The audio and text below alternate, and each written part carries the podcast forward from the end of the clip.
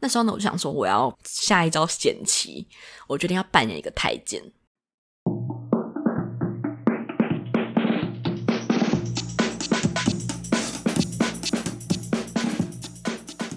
不伦不类，轮番上阵，欢迎来到同是天涯沦落人。我是不读博士就不会心存的学士伦。我终于又抓到时间来录音了，然后这一集一样只有我一个人，因为大家都很忙，我也是，我还没把我的期末报告写完，但昨天在写大纲的时候觉得很兴奋，所以就想要今天赶快把它录一录。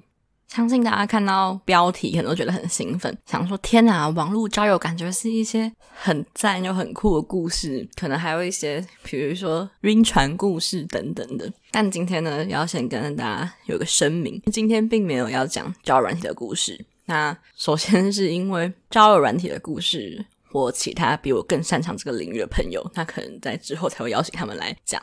然后就是我本人的交友软体经验很少，所以没有什么好玩的故事。那再来就是大家应该真的已经受过那些晕船故事吧？我觉得晕船故事就是还蛮无聊的。虽然在我们节目中好像一直都没有这些故事，但就是如果你想看晕船故事的话，请去晕船乐解说，对，这边应该会有更多你想看的东西。所以今天没有交友软体的故事，但完全都是切切实实的网络交友。那它其实不是透过呃交友软体这个媒介来进行的，但就是从我小时候一直到我现在，所以我可以保证这集的故事真的很精彩。那为什么我一个人就可以讲一集网络交友呢？这就是大家可以从前面的集数发现，我就是一个很爱用网络的人，然后从小就开始在用电脑，所以一直都是一个很沉迷于网络的网络儿童。那你知道上集也说过，我是独生女。所以在网络上就是会想要找一些朋友，比如说一起玩游戏啊，或者是怎样的，那就逐渐形成我非常非常爱交网友的个性。但大家有这个经验吗？就是从小，就是如果你开始在玩电脑的话，可能会需要用到一些可能要聊天的地方，就是你的家长都会在你玩电脑的时候说，不要跟网友过从甚密，不要跟他们聊天，或者是就不要跟他们互动这样子。他们会说网络很危险，网网络上的网友可能都不是什么好人，这样。所以相相信大家应该有听过这种话，所以在对于一开始使用电脑的时候，应该会觉得还蛮战战兢兢的，不太敢跟网友聊天或者是跟他们互动。那时候的我也是，就是我通常都不会打字，就是不会进一步的去跟网友做互动。不知道大家是不是也是这样子？然后如果就是有必要真的要去跟网友聊天的时候，我都会谎报年龄，比如说。我那时候如果是小学三年级，我就会说我小学六年级，这听起来其实弱爆，好不好？就是 这个谎报年龄根本就没有什么屁用。就是对，如果真的是坏人的网友来说，小三跟小六都不是一个呃难骗的年纪吧？我觉得还蛮搞笑。但那时候就自己觉得还蛮聪明的，想说哦，我都会自己谎报自己多三岁，感觉比较会聪明的感觉。但现在想想就是没用。但我是真的一直都不懂，呃，说网友都是坏人的这个论点在哪里？因为如果网友都是坏人，那不代表说我们也是坏人嘛？因为其实我们也是别人的网友吧？就是你在上面跟人家互动，你也会是他们的网友，所以大家都互相在那边冒犯嘛，彼此都有可能是对方的坏人。但想现在想想，就是网络诈骗真的是一件很严重的事情。你看到现在依然会有很多人被一些游戏点数，或者是被一些。美眉头像的诈骗集团给骗，就会觉得说哦，那网络交友还是有点危险的。不过呢，今天我就要从我的亲身例子来说明，就是一个小朋友如何安安全全在一个网络交友的全盛年代持续成长，然后现在还很安全的故事。那小时候呢，应该就是从国小开始，然后今天今天的故事会分各个阶段，就是从呃国小、国中、高中一直到现在。我小时候，我最喜欢玩的是你要宠物，但其实你要宠物它就不是一个需要太多互动的游戏嘛。就是因为那时候填注册的时候，我忘记把我自己设成十八岁以上了。当然那个时候还没有十八岁，但你知道，没有十八岁就会在网络上变得一切都很困难，你没有办法看一些。十八岁以上可以看的内容，或是你没有办法进去一些论坛讨论。像你要宠物就是，就是你要宠物还会严格限制十八岁以下的人进去论坛发言。我真不懂，我去论坛可能只是想要讨论一下要怎么把我的宠物练得更好，或是哪里的游戏要怎么玩。为什么就是不让十八岁以上的人去呢？哎，还是他其实设了十二岁啊，我也忘记了，因为玩尼奥真的是在国小时候的事情，所以在玩尼奥的时候其实是没有什么朋友的，因为他其实是一个主打玩游戏为主的嘛。那那时候我就发现我很喜欢玩养宠物的游戏，就是反而我现实生活中的人对于宠物并不是有太大的偏好，但在虚拟世界里面，我就觉得养宠物 很好玩。所以后来还玩了一个做迷你窝的游戏，我觉得迷你窝好像已经完全是一个时代的眼泪。我觉得它有点像是一个部落格，然后你可以在你的部落格旁边养宠物。这听起来像无名小站，但不是，因为无名小站的宠物只有那个仓鼠而已嘛。迷你窝下面的那个那条宠物栏，它是可以动来动去，然后换不同的房间的，然后还有各个地图可以去跑。所以它就是发文加养宠物这样。那因为你知道。发文它就是一个社群，大家都可以来浏览，所以如果你的文写的有趣好笑的话，就会有很多人来留言。我严重怀疑，我现在这么爱发废文逗大家笑的理由，就是因为那个时候在经营迷你窝，我就会以小学生的身份，那个时候小学生的心智来把生活中一些搞笑的事情放上去。比如说什么呃，早餐店店员很好笑啊，或是老师又讲了什么笑话之类的，我就会把我的这些趣事放上去，那就会吸引就是一些固定的网友来留言这样子。那他们也是会问我，就是说诶几岁啊之类的，然后我就一样说哦我是小六生，这种很 拙劣的借口，然后跟他们一起养宠物之类。所以不知道大家有没有玩过迷你窝这个游戏？诶我现在一查发现它其实到二零一六才关版，那真的好可惜，我应该在二零一六的时候。赶快去看一下我那时候发了什么文章。那这都是比较一些初心者阶段的东西，这大概都是我小学三四年级在玩的，所以那时候也还是有点害怕跟陌生人聊天这件事情，就可能只停留在啊我几岁，或是我现在是什么，然后我的文章怎样。就坦白来说，跟小学生也没有什么好聊的嘛，就是真的还蛮无聊的。那一直到小学六年级之后。这应该是在第一集讲过嘛？我就喜欢看一些呃穿越小说，所以我就对于那些宫廷古装很有兴趣。那那时候刚好是一个 FV 游戏正兴盛的年代，大家应该都还记得吧？就是开心农场、开心水族箱，然后大家每天互相偷菜之类，还有一些人玩什么农庄庄园要种菜的游戏，大家应该都印象深刻。那那时候我真的是对这些游戏不屑一顾，我觉得偷菜跟就是喂鱼真的是太无聊了。那时候我。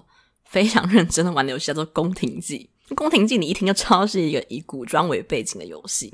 那《宫廷记》是在干嘛的呢？它应该就是预设你是一个呃宫女嘛，然后你就会慢慢一阶一阶升上去，然后你就可以变成什么九品、八品、七品、六品，然后就变成什么妃嫔等等等。反正总之是你要氪越多钱，你越可以往上升。然后升等之后，你就可以变成皇后，皇后就可以办一个超大型宴会给大家玩。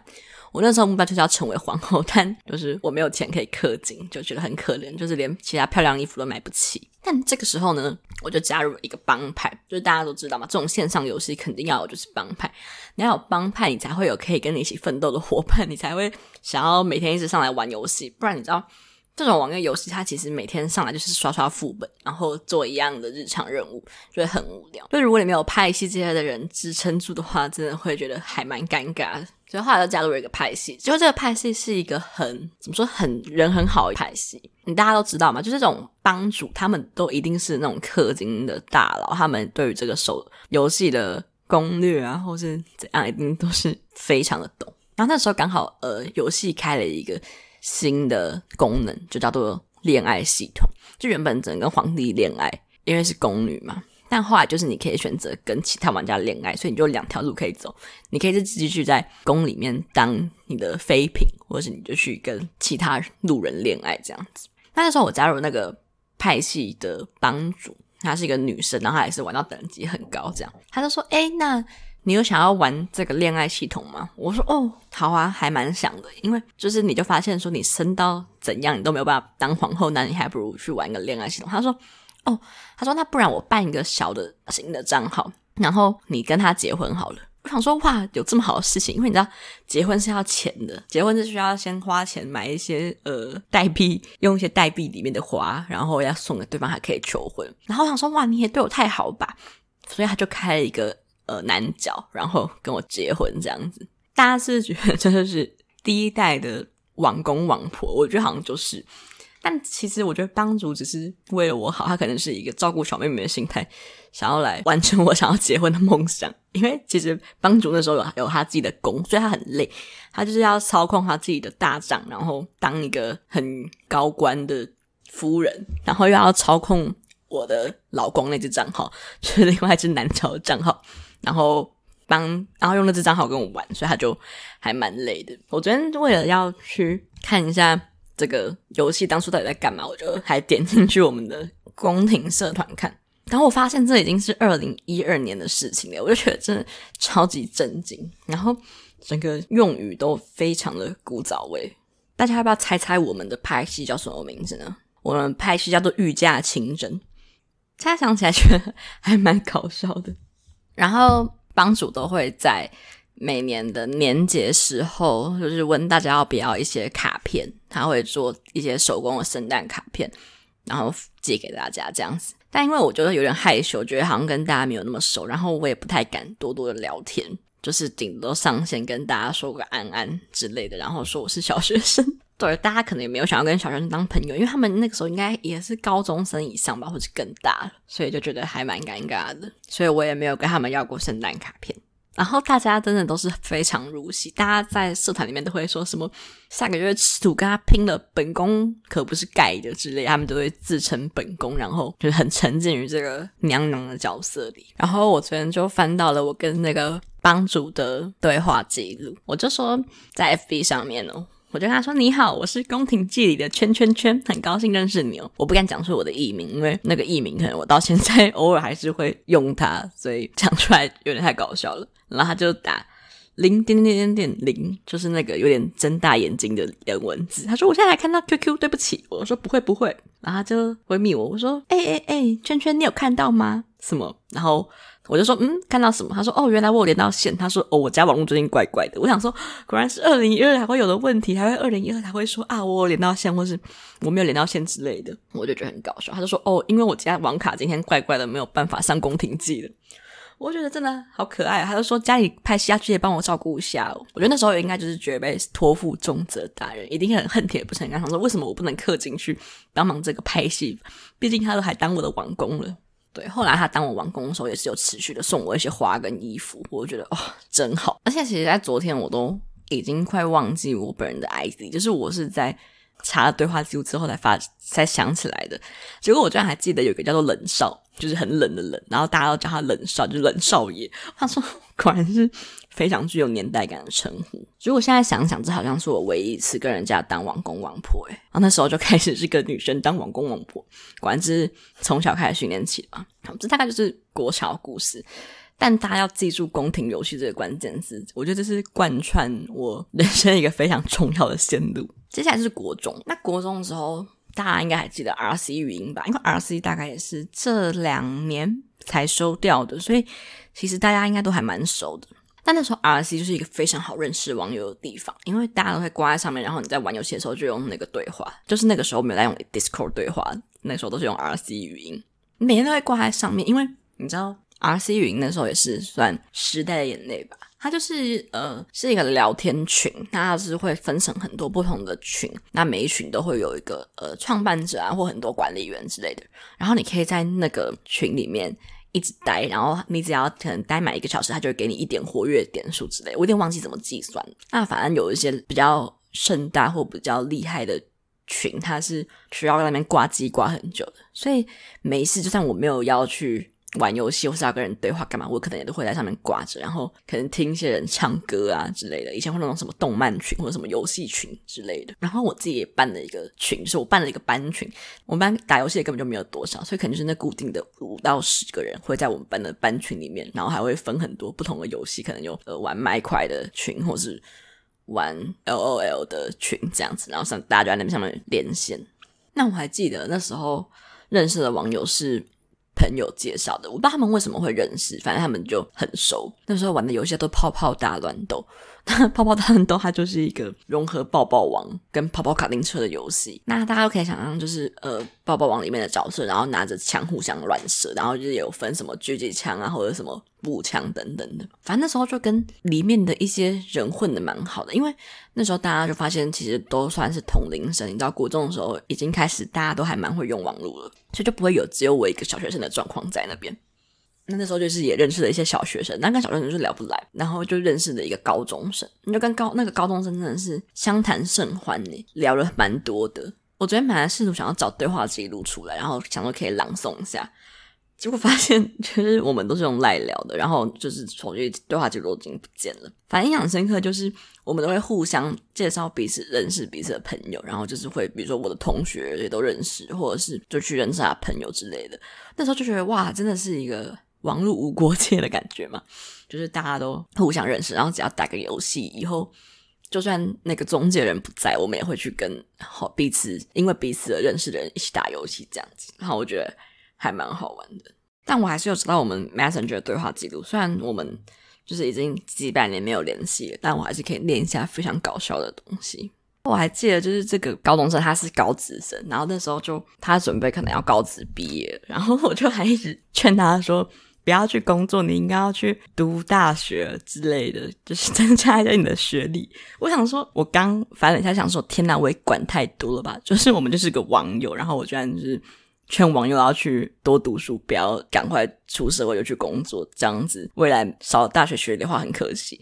我想说，那一个国中小屁孩真的是不要管人家那么多吧，只能说管家婆个性从小就开始养成。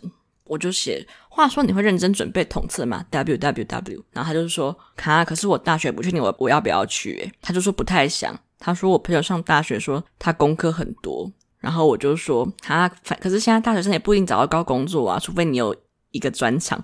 好，我就说你读高职就是为了有个一技之长嘛。后来的记录就没了，因为他说他转移到赖上跟我聊，然后就没看到。反正我只是觉得 我真好搞笑。大家都是出来交个网友，真的没有想要，就是被国中生说你给我去读高，你给我去读大学，不要继续，不要给我直接出社会吧。总之就陆陆续续的跟这个网友，可能一直到上大学前都有联系，我觉得还蛮好笑的，就是这是一段持续一阵子的友谊。那上国中的第二段网友故事就要跳回宫廷这个话题，但这次终于跟游戏没有关系了，虽然他也。它的形式也有点类似游戏，但它就不是线上游戏。大家都知道，二零一二年《甄嬛传》开始很红嘛，所以就陆续推出了很多不同的游戏或是小说啊等等。大家就很沉浸在要回到古代这件事情。而且《甄嬛传》就是一个历久不衰的剧，大家都可以看到，现在也有清宫迷因或者是其他的甄嬛梗图会在各个各大时事下面出现。那那个时候呢，我就开始了我第一次的角色扮演之旅。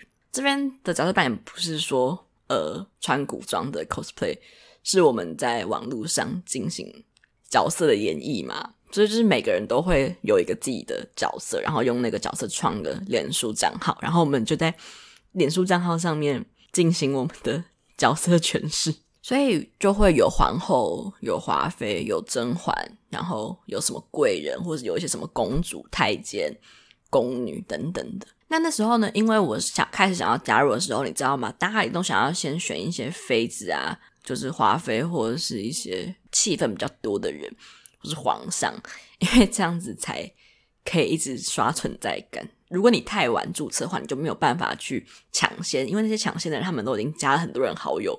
那如果有两个贵妃一起出来，大家一定是选那个第一个进来的贵妃嘛，大家就不会选第二个，所以就会有一种小圈圈排挤的现象。那那个时候呢？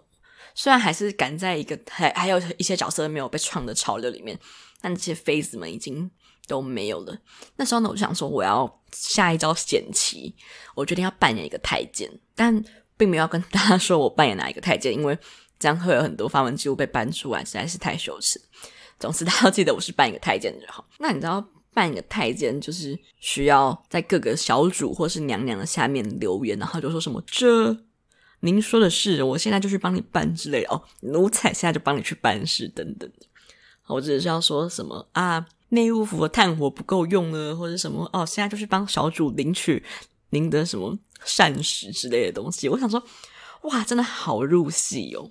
因为除了有这些角色互动人以外，也会有一些路人是来看角色，就是你知道他们就是一个普通的脸书账号，他们就会也很入戏的说哦，来跟公公请安之类的，所以就有点沉迷在当公公的角色里面。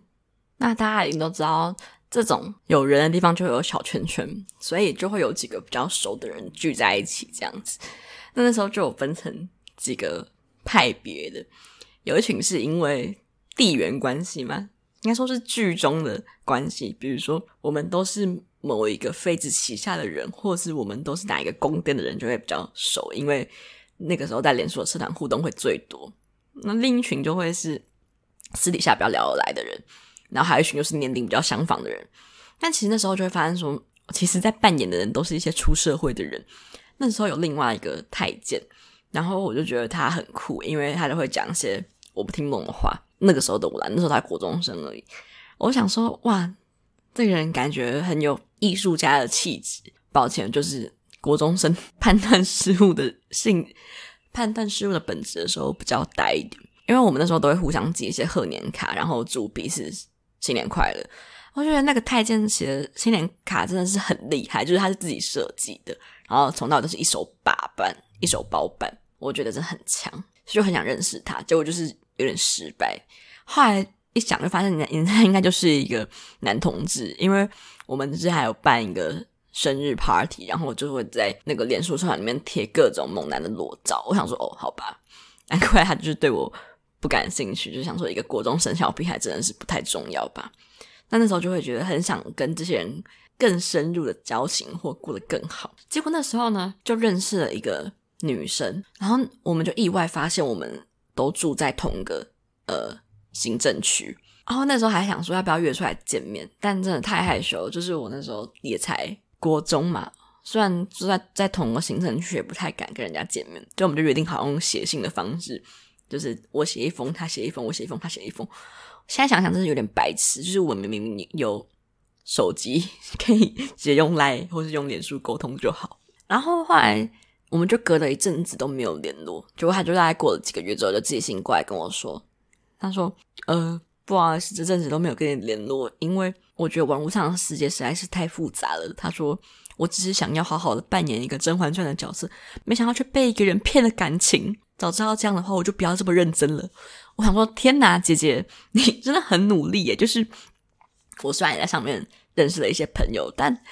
从来没有人玩弄我的感情啊，还是因为我这表现太像国中生，或者是没人想要跟一个太监互相有感情？没有啊，苏培盛也是有跟景熙是一个对视关系，没道理我这个太监就没有其他人吧？好，反正这不是重点。我觉得说成年人玩起来也是很疯的，比起我们这种很努力保护自己的国中生来说，其实成年人在网络交友上也会很容易被欺骗感情。至少我们国中生都会觉得说啊，算了算了，没有就算了。现在看起来真的超好笑的，因为一直到我可能到了这几年，只要我生日，还是会有一些人祝我生日快乐，而且还是会写“公公生日快乐”。我想说，天哪，你们都已经二零二一年，怎么还沉浸在这个角色里面无法自拔？后来呢，就跟另外一个比较熟悉的朋友加了 Line，然后他加了之后，就发现我头贴是女生，但因为我一直都是 女扮太监装的状态下。在大家的眼前出现，所以其实知道我是女生的人没有很多。然后他就看到我头贴是女生，他就说：“嗯，这是你的账号没错嘛？”我说：“哦，我的兴趣是扮女装啦。”结果他就还真的相信，我就觉得说有点抱歉，对于人家这么认真的询问我，竟然说是喜欢兴趣扮女装，然后他还被骗了。总之呢，就是一个非常荒唐的《甄嬛传》角色扮演。那这个扮演可能也持续了快一年，因为我们还就是一起过年。寄卡片，然后玩一些线上的活动之类的，我觉得还蛮好玩的。就后来就有点可以理解说，为什么大家对于角色扮演这么热衷，因为真的很好玩。就想要怎么去用剧里的方式诠释这些古代人物，就觉得很好玩。我们私底下的诠释肯定会让他们多一层错综复杂的关系，就觉得啊、哦，实在太有趣了。但我刚刚为了回味一下到底在干嘛，我就点开那个很久没碰旧账号来看，发现我真的是一个。脱离角色到不行诶，那时候的人也太好满足了吧！就是我根本就是以我本人的语气在发言，只是会把我改成公公，然后 就这样讲话。只能说那时候大家可能对于角色扮演都还不是很熟悉，就会造成这样的困扰。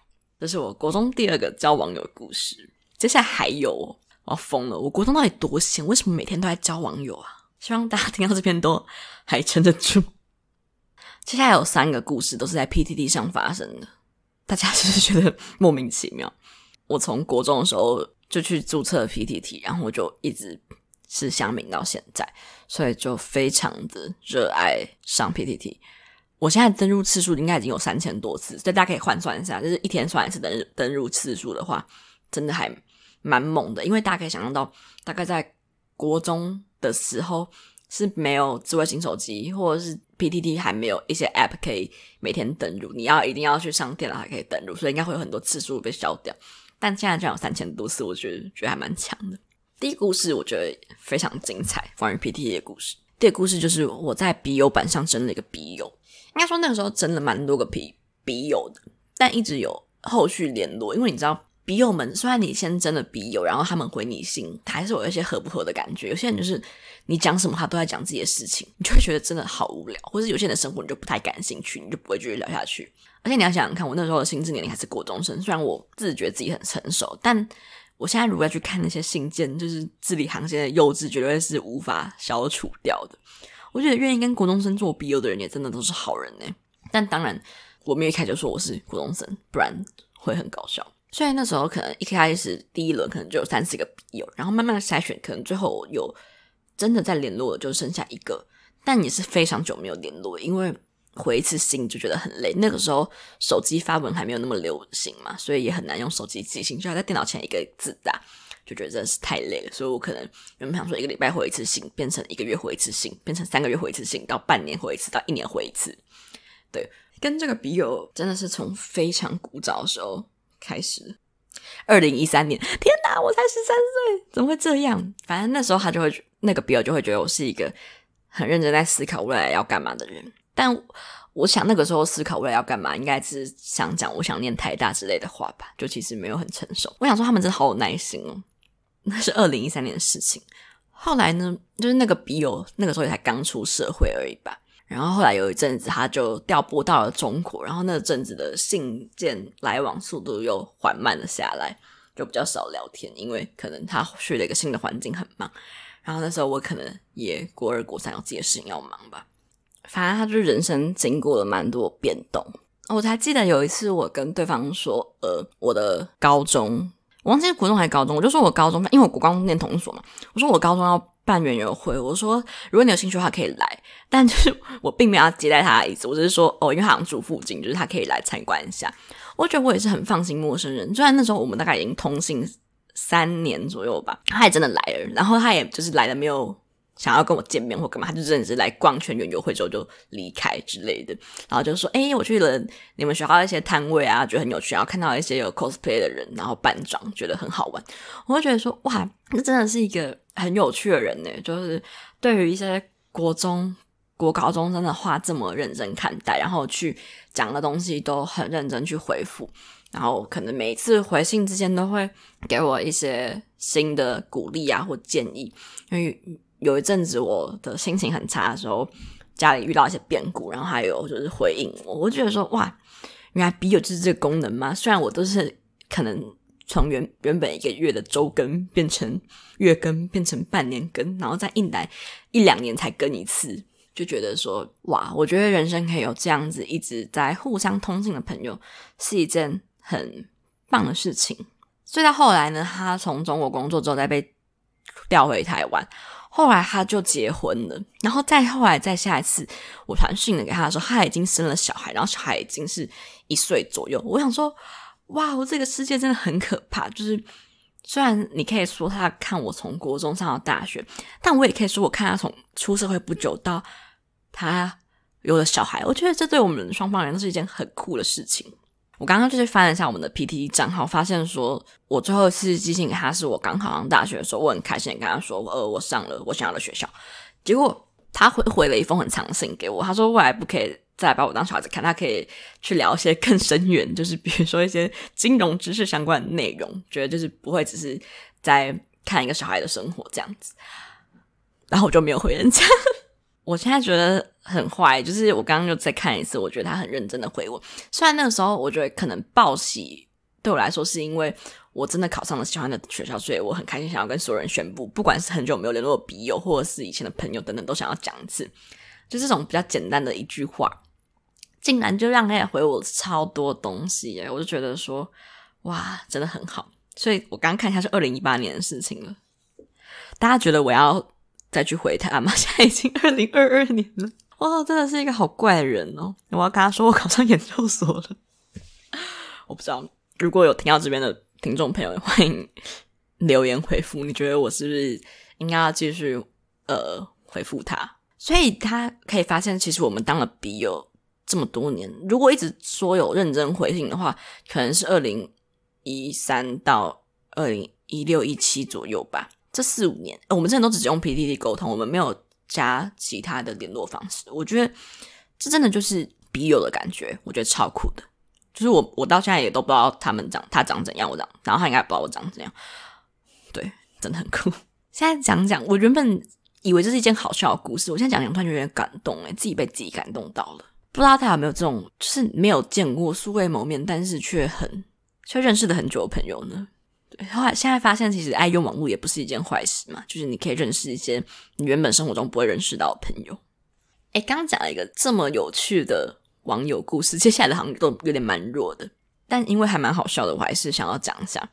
刚刚讲 PTT 有三个故事嘛，在国中阶段，第一个故事就是呃那时候很迷一个韩国综艺叫做《我们结婚了》，就是大家应该都知道吧？我就是我姐有就是两个明星，他们就是假想自己是夫妻，然后结婚。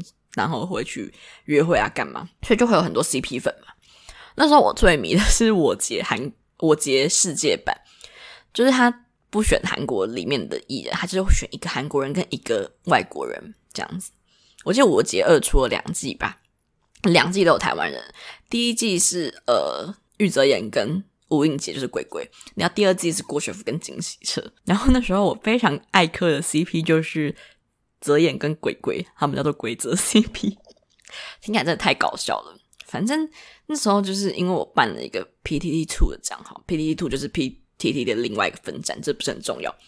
我就想说，怎么 PTT 会有一个版这么热门，每天都在热门版上面呢？我发现哦，他们叫做鬼泽 CP 版，他说这真的是一个好怪的版哦。我就点进去看，发现说哦，原来是在讲这个节目的粉丝都在这边呐、啊。所以我想说，那这个节目到底有多好看，让这么多粉丝都在每每天都在这边发言呢？所以点进去看了，就发现说，哦，原来是这样子啊！我就一发不可收拾，就完完全全跌进了这个坑里面。就是看他们从语言不通的样子，互相想要努力沟通，然后去慢慢习惯对方的文化习俗，然后去一些韩国地方玩。然后你知道，鬼鬼的英文很破，但泽演就是是个美国人，所以他们。对话也是有一点障碍在的，但就是一方很宠对方，然后另一方可以很尽情的撒娇。那时候就是很喜欢这种剧情，然后就觉得哇，真好好看。然后后来还他们准备要离开，就这个节目要结束之后，就还在车站那边离别的时候疯狂哭泣。我大概也是看了大概用掉了半包卫生纸，就好像喜欢磕 CP 的体质从小开始培养起这样子。我长大还还磕了很多失败的 CP，所以就觉得说。真的很好看，我完全理解这些人的点在哪里，为什么这些粉丝这么的沉迷跟狂热？因为后来鬼鬼还有去韩国呃发展了一阵子吧，就他还有出一张单曲之类的，然后还会去跟那个泽演合照，就想说天哪，我的 CP 又发糖了！保持了这样的热血之下，我就加入了那个版，然后我还发自介文，然后就觉得很融入在里面这样子。那其实因为我看的时候已经是完结的状态嘛，所以大家都只能。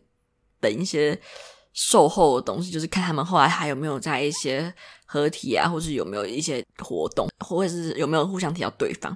但其实很难嘛，就是因为之前是偶像，然后就鬼鬼可能比较算是演员跟综艺咖，他们两个就加上异国关系，就不是会一个长久发展组合。当然那个时候 CP 粉丝盲目，我觉得他们一定会在一起，所以很多后续的东西都只能靠。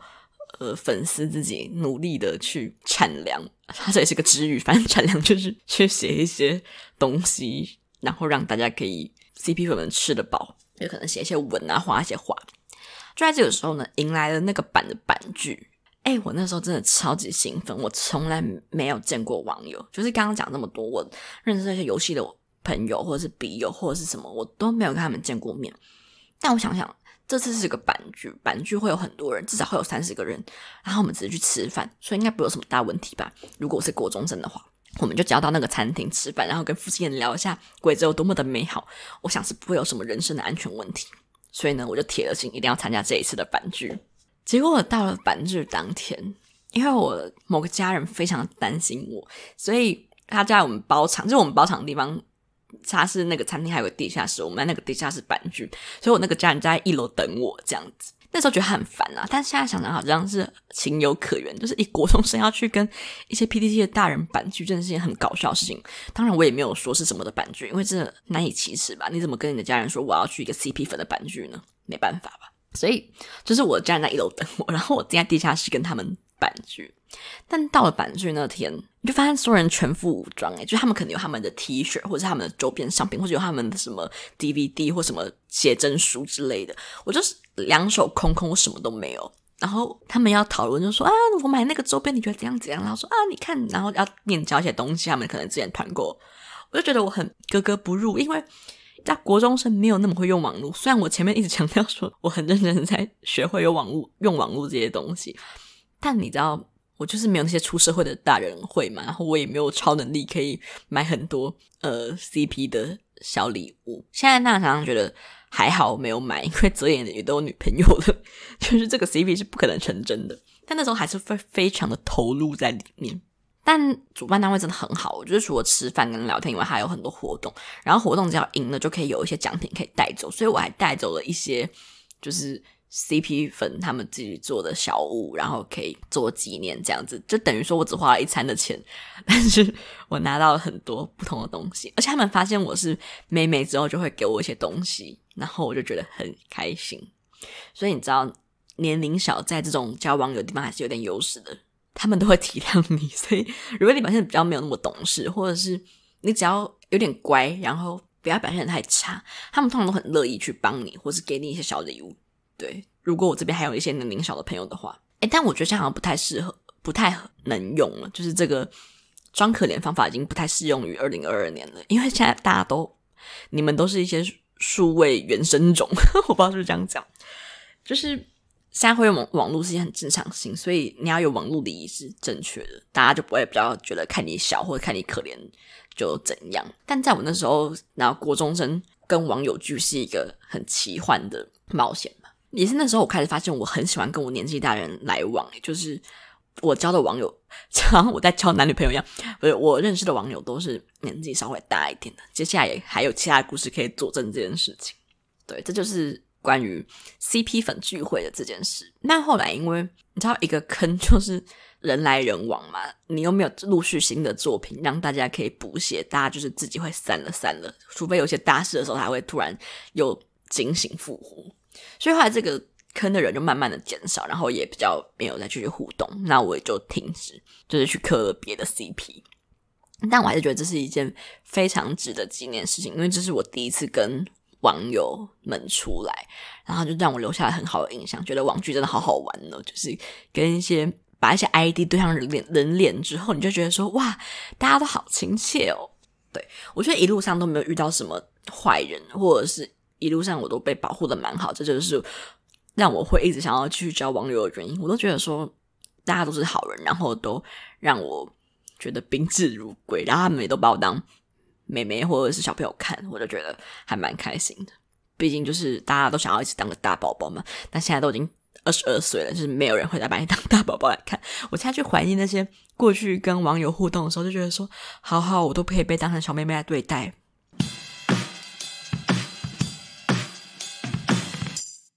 哎哎，你有发现每一集的资讯栏除了有我精心编写的本集内容，还有留言跟抖内连接哦。如果喜欢节目的话，记得订阅这个节目，还有追踪我的 IG，还可以在 Apple Park 留下五星评论，每一则留言我都会认真去看。一人一留言，救救学之伦，赞！